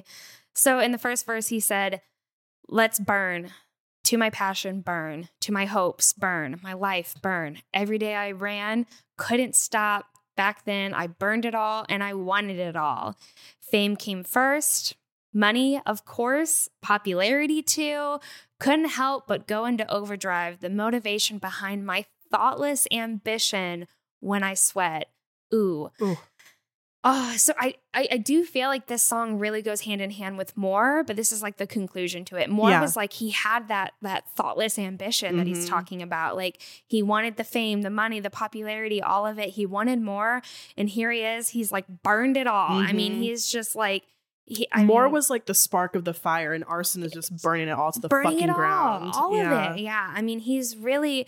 I mean, with just the creation of this album, too. You know, knowing that he kind of created this album in a short time frame you know he has to feel like he's just lit everything on fire Right. you know i mean he took everything he had all his passion all his hope everything and just ran with it Mhm, and poured it into it right Yeah. I love the line, the thoughtless ambition, like thinking about how thoughtless he was to have such ambition and such drive and all of the, you know, the domino effect of that throughout his life yeah too. he, yeah. he couldn't help it he went into overdrive Mhm.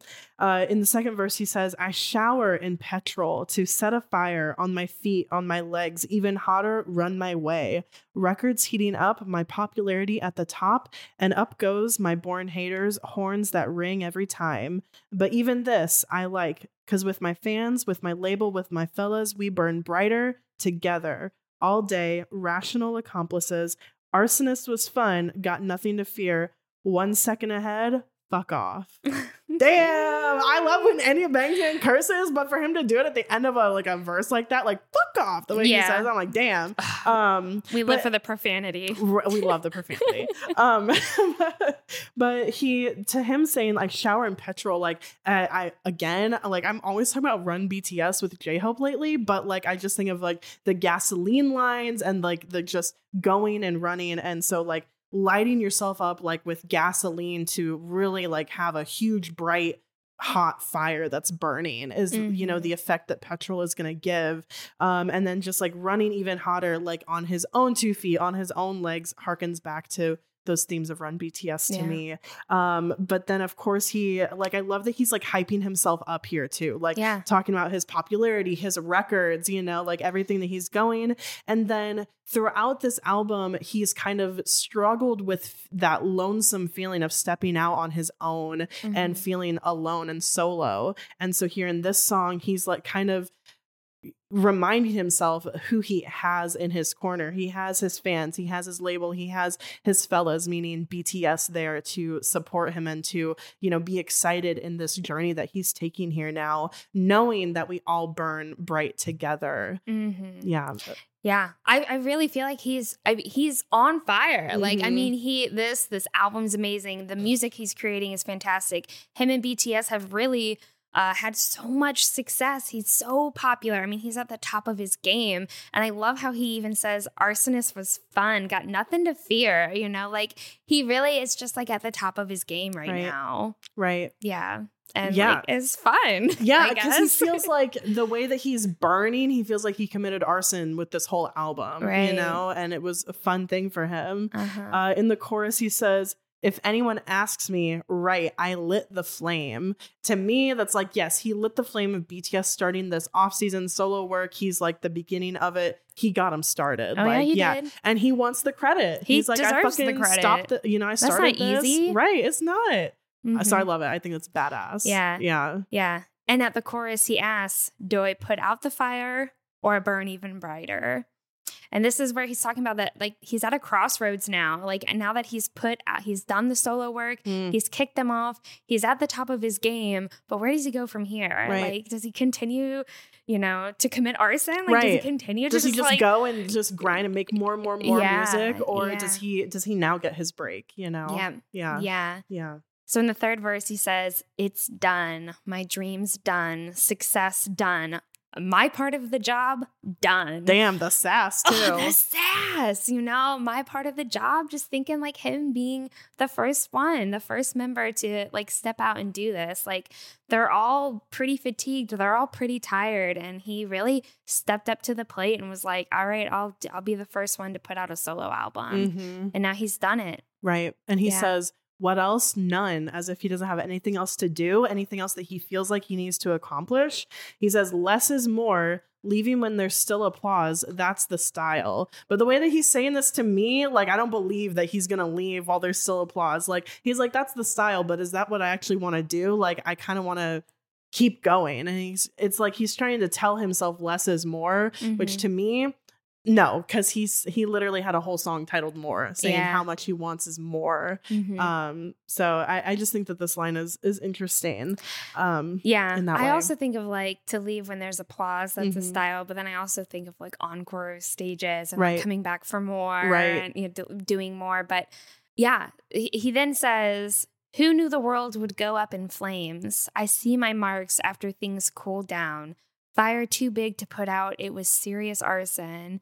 Um, so I just picture like once he's like actually created all this music to like have that moment of, okay, I didn't realize maybe how little I was working off of. Like I've worked so hard. Maybe he's like starting to see some of the the side effects of that, Mhm. you know, like um in terms of either his health or just like things he sacrificed to be able to to create the music that he has or have the success that he's had. Um but like the fire is too big Yeah. to be put out. I really do think he is like questioning what what he does for or where he goes from here. Right. You know, it's just because it seems like he still has a lot of passion. It still seems like he has a lot of that ambition. And it's like, it's serious arson. Like, does it, you know, but it's also like, is it doing more harm than good to keep going Right. like he, as he is? Right. You know? When- when I think about the see my marks after things cooled down, I feel like he's he can look back and see like the marks of success instead of Oh. like uh, you mentioned like the bad. Oh, I'm thinking I'm- about the good. I'm like- thinking of scars. Right. I mean, scars for sure of left behind, and even in the music video, we see some of like burns on his skin and whatever. Yeah. But I think of like the marks of success and being able to, once you're kind of outside of it, you could take a step back and see like, wow, really all of what I've done. Like I didn't realize I did all of that until I could take a moment and, you know, take a step back from it. That- and so if that's he- an interesting perspective. Yeah. Yeah. Yeah. So if he gives himself time to like, I don't know, put out the fire for now or whatever, and he could step back and see it, then maybe that's what he's you Yeah. know, Acknowledge what acknowledging. he's done. Yeah, acknowledging yeah. what he's done. Take a moment to acknowledge. Yeah. Yeah. In the fourth verse, he says, It's too hot. No, I wake up from the pain, contact my inner self, enveloped in fear. Nobody can't, nobody stop. Shit. Putting out the fire, only I can do that. So only he can make the choice to stop, you Mhm. know. Um I wake up from the pain. It's too hot, you know. It sometimes I just feel that BTS's lyrics can be like conflicting in this way because I feel like he's conflicted, you know. Mhm. He's not quite sure where to go from here. Well, this whole song is literally him asking, "Am I continuing or am I not?" And or I am feel I like stopping? Yeah. yeah, it's kind of the function of it as the outro because then it could, you know, it's leading off either into like his next album that he does, or he's taking like a massive break while the rest of BTS puts out their solo work. Right. Um, so it's like now that he's lit this flame of putting like all of his passion and work into making this album, is he just stopping now? Like, or is he continuing? You know? Yeah. Is he gonna take a back seat now? But he's so on fire. Right, he's so on know? fire, so it'd be so like- hard to- To me, it feels like the passion is still there, but he Mhm. doesn't. But he just doesn't want to burn himself out either. Right. yeah. I don't think he wants to burn himself out. I think Yeah. that's so on the nose. Uh, he says, A fireman of chaos, oh, a dark path like soot awaits even when the fire is out. So, like, even, Oh, ev- even if he were to stop, even if he were to stop, he would still be walking this like sooty, dirty path of, you know, like the different struggles that come with that. Like, even if he Mm. stops, it's not like it's going to be a golden road. Um, and I just love that he's mentioning fireman here because I feel like we feel actual fireman sirens in the in the song Oh, yeah. itself. Uh-huh. Yeah. He then says, The huge hurdle ahead, what's my move? To sidestep the game board that casts my stone. yeah. I mean, he said it's the song he wants you to feel that jeopardy you feel like he had mentioned like a chessboard specifically in the V Live and just like how one move has so many different outcomes. Right. Uh, so he's really thinking about that. Like what I mean, that hurdle up ahead, Mhm. what he's gonna do. It really makes me think back to the album art of the all the different hands Mm. going in, you know, representing all these different directions you can take and the X's on them representing the different crossroads that come with each of those different directions. It is like a game of chess. It is like Yeah. what that choice is is like a little bit precarious when you're in that situation. And Mhm. so like it's really to me this is the perfect way to end the album. Like t- Arson ties it all together. It does tie it all together. Yeah. Yeah. And I, I really feel that it, it goes off of more. I feel that more got us into like this full album. It was that ambition um, and that greed that he had where he was like, you know, he go it, it was the passion that got him into creating this whole album. Mm, And Arson really feels like full circle here where it's like he's done it. mhm. It's done. He's he's really worked off of this passion that he's had and he's at the top of his game. He feels still like on fire. I mean, he's hot, he's at the top of his game, but where does he go from here? Yeah. even going back to the internal versus external struggle like more being the external what he's telling his fans of what he wants and his desire and his passion being so Mm. lit and then the internal struggle of arson of like being at this crossroads and asking yourself if you truly want to you know go down which path you want to Yeah. um he's he did a lot with this album Yeah, he did. we can get into our overall thoughts a little bit here Mhm. because i feel like I was very surprised by the journey he took us on. I didn't expect the internal versus external conflict. I didn't expect an interlude, but I love it and I love where it sits. Yeah. I love the songs having this continuous feel that you pointed out at the beginning of the the rolling Yeah. through the flow. Just the word flow is like constant throughout this the album like lyrically. Um he just connects so many things throughout. I feel that J Hope has really thought about every single little detail. Yeah. Um, I cannot stop talking about how much I love the production. I feel that he has really paid homage to so many great rappers over time with the style of hip hop that he's going with. Like, Oh, I yeah. was reminded of Kendrick and Kanye while listening to these songs in like the production style. Mhm. Um, I obviously he sampled Wu Tang Clan, which is like you know a '90s hip hop group that was so iconic, and Yeah. I feel like he really took. I think he really had a vision. yeah. He had a short time to execute it, and he really had a vision. All these songs work together so so well, um, and it's definitely an album that I'm going to continue to revisit over and over because I feel like I'm still discovering more things about every single song and like interpreting it in a different way every time I listen to it. Yeah, Yeah. yeah. Just going off what you're saying, I was also very impressed with just uh that he consistently has the hip hop genre, but dabbles in so many different parts of it, you know, especially like I had talked about more. It took me to Beastie Boys and just more of that rap rock genre. But then you go and listen to Equal Sign and, you know, or Future and you feel more of, you know, this uh, soulful Yeah. R&B kind of uh, even s- a little gospely. The And s- production of Future is what gave me a Kanye vibe. Like, Right. yeah. Yeah. So I just have so much praise for him. And I just love how the first half of the album is more of that external conflict. And the second half is that internal conflict. And that um, he just really is like covering it all. And I mean, how long is the running? Uh, how It's long only does- 22 minutes long. 22 minutes. And Mhm. it's just like amazes me. Yeah. And there's really every time I listen to it, I hear something different and I appreciate something else. And um, I'm really just so impressed with his work. Yeah. And he really, I'm just so happy for him. And I want all of his merch. And I just can't wait to see him at Hobipalooza and support him even further because uh, he really deserves so much praise for this album. He does. I think this is a perfect album. Yeah. Like what a masterpiece that he put together here. I I enjoy every element of it and Yeah. I think we're going to both continue to enjoy it. And Yeah. we can't wait to see him Yeah. and perform it and support him because he like you said he so so deserves it. Mhm. Um, so yeah, that was what we had to say and our current thoughts and feelings about this incredible album. I'm sure that more will develop as we continue to get into it even more. Mhm. Um, if you like this episode, please let us know. You can write us a review on iTunes, Apple Podcasts, Spotify, wherever you listen. You can also uh, join us on Twitter and Instagram, Standing BTS Pod, wherever you want to find us. Um, we do want to say a special thanks to our supporters on Patreon, especially our VIP iconics Eileen, Michelle, Deja, Meg, Rachel, Robin, Emily, Madison, and Holly. Thank you guys so much for all of your support. We love you so much. Yes, thank you, thank you. Um, and of course, you can find links for all of the things in the description. Thanks for listening and thanks for standing BTS.